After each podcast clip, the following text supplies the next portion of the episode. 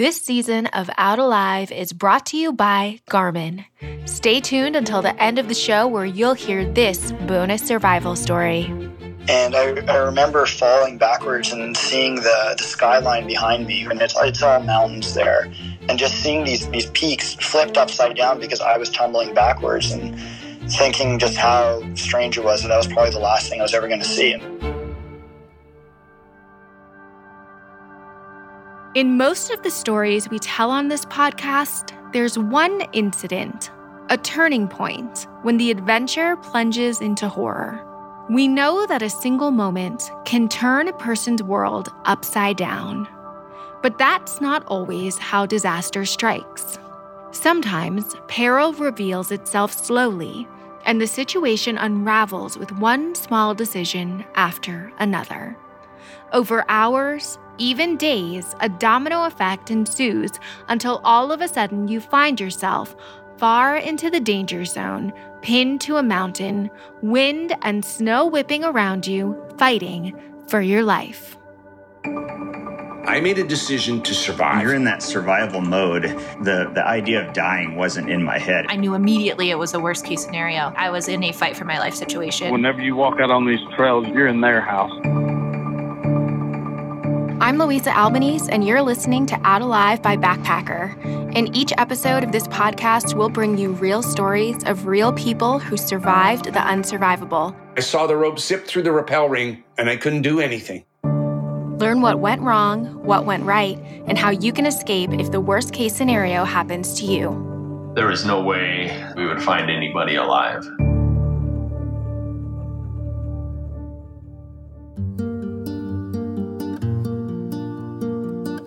My name is Yev. I uh, was born in Ukraine and came to the United States when I was 13 years old, came to New York. And then I started going out into the mountains in the early 2000s. So I've been at it for about 15 years. As a resident of Portland, Oregon, Yev has made numerous trips to Mount Rainier and summited six times by various routes.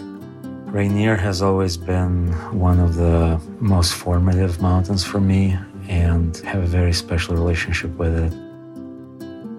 In May of 2019, Yev set his sights on a new challenge the Advanced Liberty Ridge Route. The route follows a prominent and exposed line up Rainier's north face. Climbing it requires navigating crevasses avalanche risk, and steep ice and snow. On Mount Rainier, and this applies to other mountains as well, it's important for climbers to plan around a concept of a weather window. This is Guy Mansfield, director of the Washington State Search and Rescue Planning Unit, a volunteer agency that was involved in this incident. Our weather systems generally move in from the west and safe climbing weather occurs between these weather systems. So that means when you're out climbing or planning to go on a climb, you don't want to just think, oh, well, looks like the weather's going to be good today. You need to be thinking, the weather may be good today, but how long is that weather going to be good for? Yev was no stranger to the idea of a safe weather window. Living within driving distance to Rainier meant he often had the luxury of choosing ideal conditions, but this time was different. Yev's three climbing partners were traveling from the East Coast to make the climb. There was Vasily, the team leader, and Konstantin. Both were experienced mountaineers and friends of Yev's. And there was Russ, an accomplished ice climber with no mountaineering experience who Yev had never met. The group's travel plans were tight. If they wanted to summit, they'd have to climb on this particular weekend, whatever the weather. The plan was kind of the standard plan. I was a little bit concerned about the person who has not been at altitude, but I also knew that this was a very good way to acclimate. If you go to base camp around 7,000 feet, high camp around 10,000 feet, uh, spend the night, and then go up to the summit, this was a very good way for him to get adjusted to the altitude. So the plan was set. They'd head to base camp on Friday afternoon. On Saturday, they would climb to Thumb Rock, sleep there, then pushed for the summit early on Sunday. But a few days before their climb, the team got word of dangerous rockfall conditions on the mountain. The week before, we heard that there was an accident at high camp. There were some rocks that came down. One climber was killed in the accident, and uh, two others were pretty severely injured. So we knew that things were maybe a little bit out of the ordinary, something that concerned all of us very much. We discussed it, we thought about, you know, maybe going from base camp up to the summit without staying at high camp. In retrospect, it was not a good option because of the lack of acclimation. So the group set a new plan in motion. Instead of a three day ascent, they'd set out at 10 p.m. on Saturday, skip high camp, and climb all day to reach the summit on Sunday. We rested for half of Saturday, then started climbing around 10 p.m. There's a big glacier that you have to cross before getting to the ridge. So there's a lot of crevasse navigation. Uh, so that took us some time because I, I, have a lot of experience climbing on steep snow, uh, I kind of took over the lead at that point, and I I went really fast. I think maybe going fast, and this is from about nine thousand to ten thousand feet. That gain in elevation, my friends got very tired. I could see when we got finally to the saddle where Thumb Rock is, they were kind of struggling. The sun was just beginning to rise, and the climbers needed a break. But now they were near Thumb Rock and they could see rocks falling down nearby. Stopping was not an option. So we went on, and uh, by that time, especially our friend Ross was already struggling. But it was a spot where you didn't want to start going back down the angle of the slope and snow conditions meant it would be dangerous to descend. The safest way off the mountain was up and over to the easier Emmons route.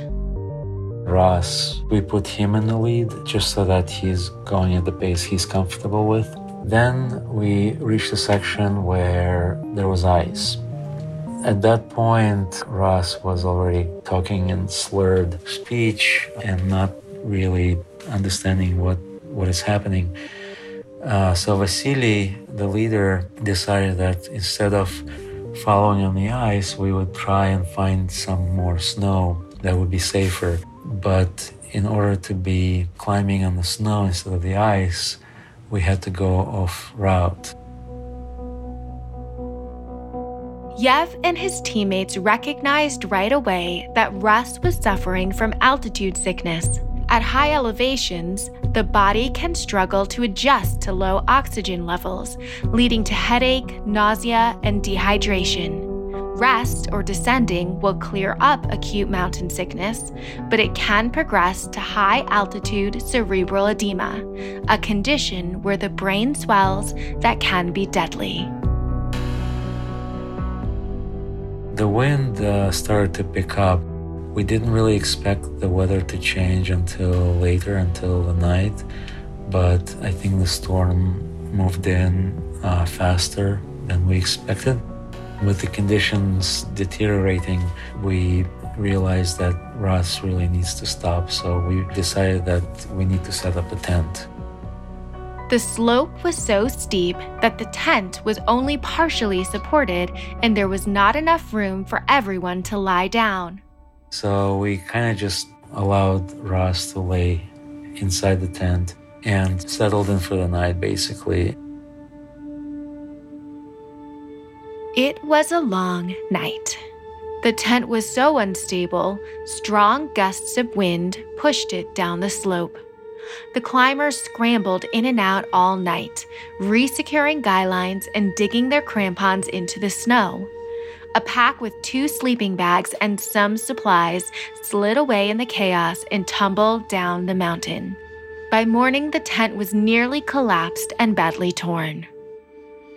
The three of us had some hypothermia, but Russ had pretty severe hypothermia. I called 911 because I didn't really know any other phone numbers to call. And I told them that one of our team members has pretty severe hypothermia and may need to be airlifted off the mountain. That's when the helicopter came, but the helicopter was not able to get close because of the wind. And so they flew away, and we decided that we will try to come down to a spot that may be easier for a helicopter to get to. Though the helicopter was deterred by wind, the group's optimism endured. It would come back soon, they figured. Russ would get airlifted, and the remaining three would summit and descend via the Emmons Glacier. And so they settled into a flatter spot to wait. The helicopter flew by once more, then disappeared. Meanwhile, the Rangers contacted the group's emergency contact, Yev's friend and climbing partner, Tatiana. I got a call from the Rangers that they see four people and one person in a sleeping bag. That's all I knew. That night, it was hard to sleep. You know, try to keep my myself positive. I spent most of the time kind of thinking about them being there and imagine if they like don't have a tent or a sleeping bag or just you know try to send positive thoughts we we were still really hoping that maybe we can spend another night and Ross can get a little bit better kind of sit in the tent whatever was left of it try to get warm so we're kind of hopeful that next day will be better but by morning, Russ was still sick and delirious. The team felt anxious to get moving, but climbing higher would only make Russ's condition worse.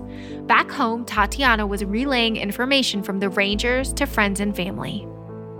They told me that they couldn't uh, help them because the wind was strong, but they're still thinking about getting a Chinook helicopter, and it sounds promising. It's bigger, but the winds are also still pretty strong big mountains present special challenges in terms of logistics.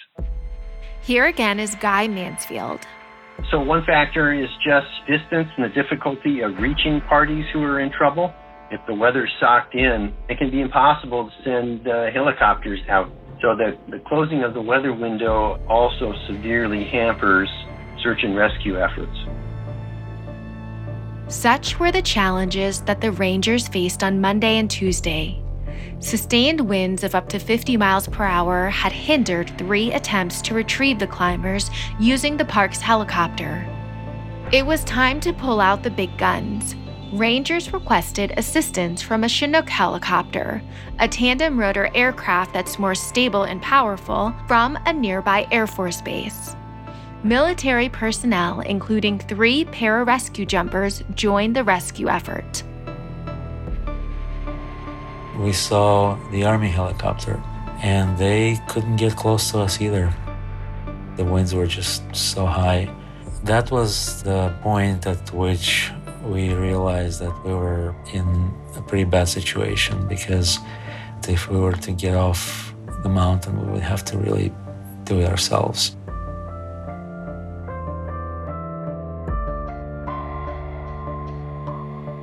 It was day five on the mountain. Supplies were running low, the weather was worsening, and morale was beginning to dip. I think on Tuesday night, it really hit me that I have friends, I have family, I have people that I love that are really, really worried. I really wanted to just relay the message that that we're here, we're alive, that we're not giving up that was the hardest moment on Tuesday evening. They just told me they couldn't help them. And I, I couldn't believe it. You know, it kind of hit me hard. That's when you like, you know, sit and like kind of cry and, you know, try to still put yourself together and um, be positive. But on Tuesday night, things took a turn for the worse. The climbers were suffering from hypothermia, icefall pummeled the tent in the middle of the night, and a large chunk smashed into Konstantin's face. When the ice stopped coming, Vasily looked at Konstantin and he said, I, I can see that his eye is, is like rolled back. And so he thought that Konstantin, he was dying. He made some sound like he was uh, moaning, but then he stopped and it was it just got quiet. And Vasily said that I think he, he's dead. I started thinking, you know, how are we going to get his body down the mountain? And then we listened, we got really close to him and we heard him breathe. And uh, then he actually woke up. So that was a huge relief. We realized that we're still all, all of us are alive. But it definitely meant for us that we would have to leave because uh, we didn't really have a tent anymore. Uh, it was completely smashed by by the ice. We decided that night that, that we were going to move no matter what. You know, we were more or less close to the crux of of the route and getting to the saddle and so we decided that we're gonna just take our time, take the entire day. This was a Wednesday already. Just try and get to the saddle. All that was left of their supplies was an energy bar and a liter or two of tea and water to share between the four of them. On Wednesday morning, they set off. The plan was to navigate the remaining steep 1,500 feet of the ridge, crossing a crevasse field to make it up and over to the easier Emmons Glacier route. Either they'd find help near the summit or be able to descend down the other side. That's when we got hit by a really strong wind, um, and it kind of just pinned us down um, in this crevasse field. We didn't really have much to protect ourselves, just uh, two sleeping bags. This is when I felt like my friends were starting to lose hope because they were, they just wanted to stay. I just wanted to stay put and not move.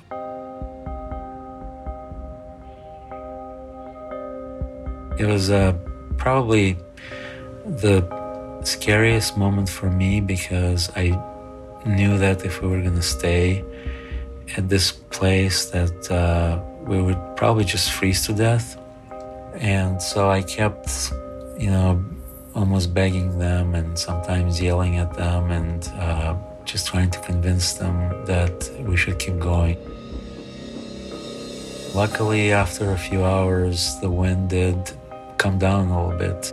So that was really lucky. We moved on, got up to the base of Liberty Cap, and Vasily found this crevasse. And uh, it was already getting late, so we decided to stay inside. And it was kind of like a ice cave that we could spend the night.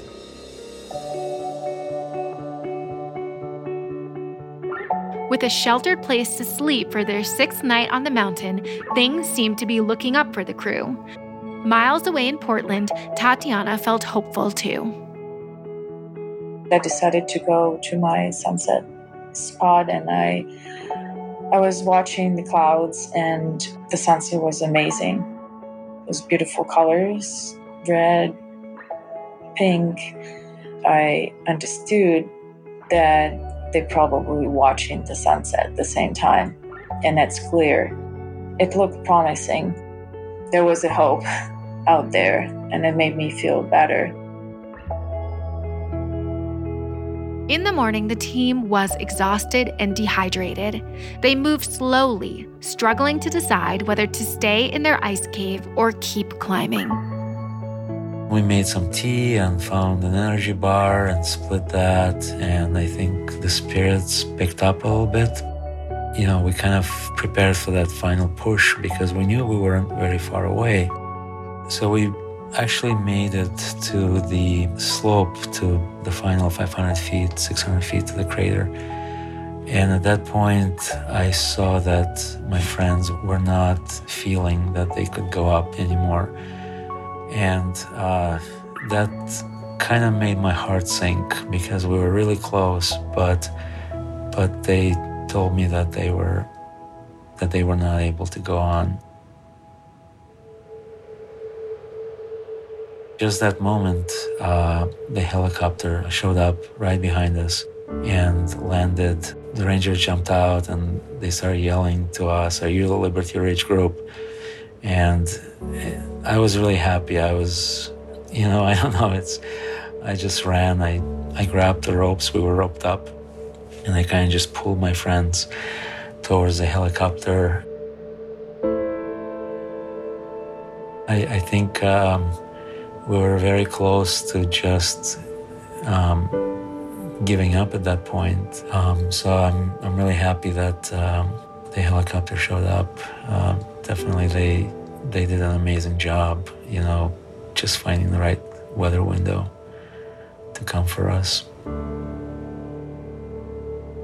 Tatiana was driving to Rainier when she got the call. She said, Well, we got them all. They're all safe. It's such an extreme joy that you just feel like the entire world became better that day. It felt like this extreme feeling, joy, tears of joy. We talked to the Rangers too, and you know, just said how thankful we are for everyone, everyone who helped. It just felt like everyone did their job. I'm very, very thankful for that.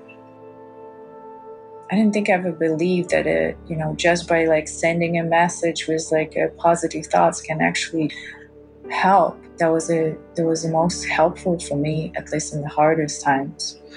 So that's definitely changes not just one person. The storm changes everyone.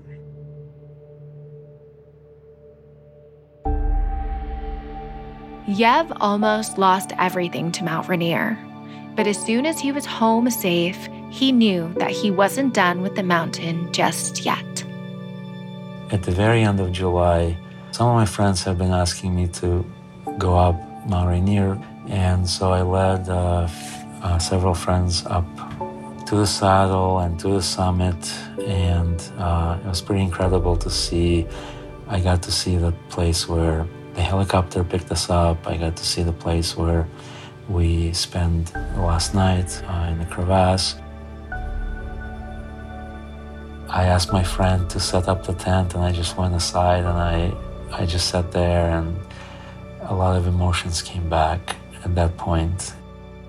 Rainier is an amazing mountain with so many beautiful routes and, and so many sides to it that I would like to explore.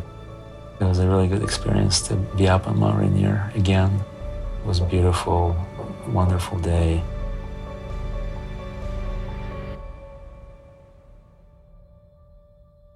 This season of Out Alive is brought to you by Garmin. Together, we bring you a bonus survival story from someone who made it out alive thanks to their Garmin InReach satellite device. Here's ultra runner and mountaineer Adam Campbell to share his story my approach to, to mountain travel was sort of I, I started out as an ultra runner and um, I was starting to move more and more into speed mountaineering. And so, really trying to do like technical ridge link ups. And uh, there's an area in Canada called Rogers Pass, which is it's one of Canada's national parks. And uh, there's this one ridge traverse called the Horseshoe Traverse. And essentially, it's a link up of 14 peaks in the area, and you're traveling across glaciated terrain. I had two partners, very, very competent um, uh, mountain runners and climbers, and um, we we were looking to try to do this big link up in a single push. So it was quite ambitious. So we were moving, you know, quite light and fast, uh, which has some inherent risks with it. Um, but we, we had all the right gear for the day. We had a, um, an InReach with me, which in the ca- uh, Canadian backcountry, we often don't have cell signal uh, where we are. So it's, uh, it's something that um, I carry with me, and especially the the new little mini, which which weighs nothing and it fits in a pack quite easily. And so uh, my two partners were moving a little bit faster than I was through the terrain, and honestly, my ego was taking a bit of a beating because I just wasn't feeling that good at the moment. And so I was kind of rushing a little bit to keep up with them. And so they moved through this this area, and when I got to it, I moved through exactly the same area they did, and I pulled on this block, and this this block the size of a small refrigerator essentially pulled out on me. And uh, next thing I knew, I was tumbling backwards down this series of uh, ledges. Yeah, it was, it was a really horrific feeling because uh, I was about 300 feet up at the time. And I, I remember falling backwards and seeing the, the skyline behind me. And it's, it's all mountains there. And just seeing these, these peaks flipped upside down because I was tumbling backwards and thinking just how strange it was that that was probably the last thing I was ever going to see. You know, my head would hit, and my feet would hit, and falling down these the series of ledges. And uh, next thing I knew, um, I wasn't moving anymore, and uh, I, I, was face down, um, and all I could see was a pool of blood underneath me, and I was in a pile of scree. Luckily, I have two really competent partners with me. They were able to run down to me quite quickly. They they were convinced that they were coming to a body retrieval because of how far I fell and just how severe the terrain was. Because they saw me fall, they heard me scream, and they watched me fall. But when they got down to me, I was actually able to talk to them. I was somewhat coherent and uh, I was carrying the InReach in my pack. And so I told my, my one partner, Nick Elson, uh, where it was in my pack, and we deployed the InReach, which alerted the authorities. And then from there, Nick was able to go and actually um, connect with the search and rescue team to let them know exactly where we were. And so, quite quickly, within half an hour, they, a helicopter had flown over us and had spotted us. And the helicopter evacuated me out of there and uh, flew me to um, a major trauma center and it turned out that I'd, I'd broken my T8 to T11 vertebra on my back. I'd sheared off the top of my iliac crest, which is the top of my hip bone. I had deep lacerations down to the bone across my body. Um, it, was, it was a really, really traumatic experience. I was suffering from a lot of blood loss. Um, and so if, if it hadn't, if the rescuers hadn't come as quickly as they did, uh, if we had been able to alert them as quickly as we did, and uh, then it would have been a very different story for me you need to align as many things as possible in your favor so that if things do go wrong, um, you've at least maximized your chance of survival. So I basically, don't go into the backcountry anymore, especially around Canada, without having some form of communication. Um, if I know there's going to be cell signal in the area, then I'll have my phone with me, and if not, then we'll definitely have it in reach with me. It's one thing to travel light and fast in the mountains, and it feels really, really freeing, but uh, you also need to have the right amount of gear for when things go wrong because things can and do go wrong. I'm backpacker skills editor Zoe Gates, and here's a safety tip from Garmin. When traveling over talus, scree, or large boulders, stay nimble and alert, ready to leap away if a rock shifts beneath you. Test the stability of boulders with one foot or a trekking pole before putting your full weight on them. Avoid traveling over talus in wet or slippery conditions. This episode was produced by Zoe Gates along with me, Louisa Albanese. Story editing and sound design is by Andrew Mayers. Our scriptwriter is Casey Lyons. This episode was mixed by Jason McDaniel from Electric Audio Inc. Thank you to Yev Krasnitsky, Tatiana Muzika, and Guy Mansfield for sharing your stories and perspectives. If you enjoyed this episode of Out Alive, please subscribe and leave us a review.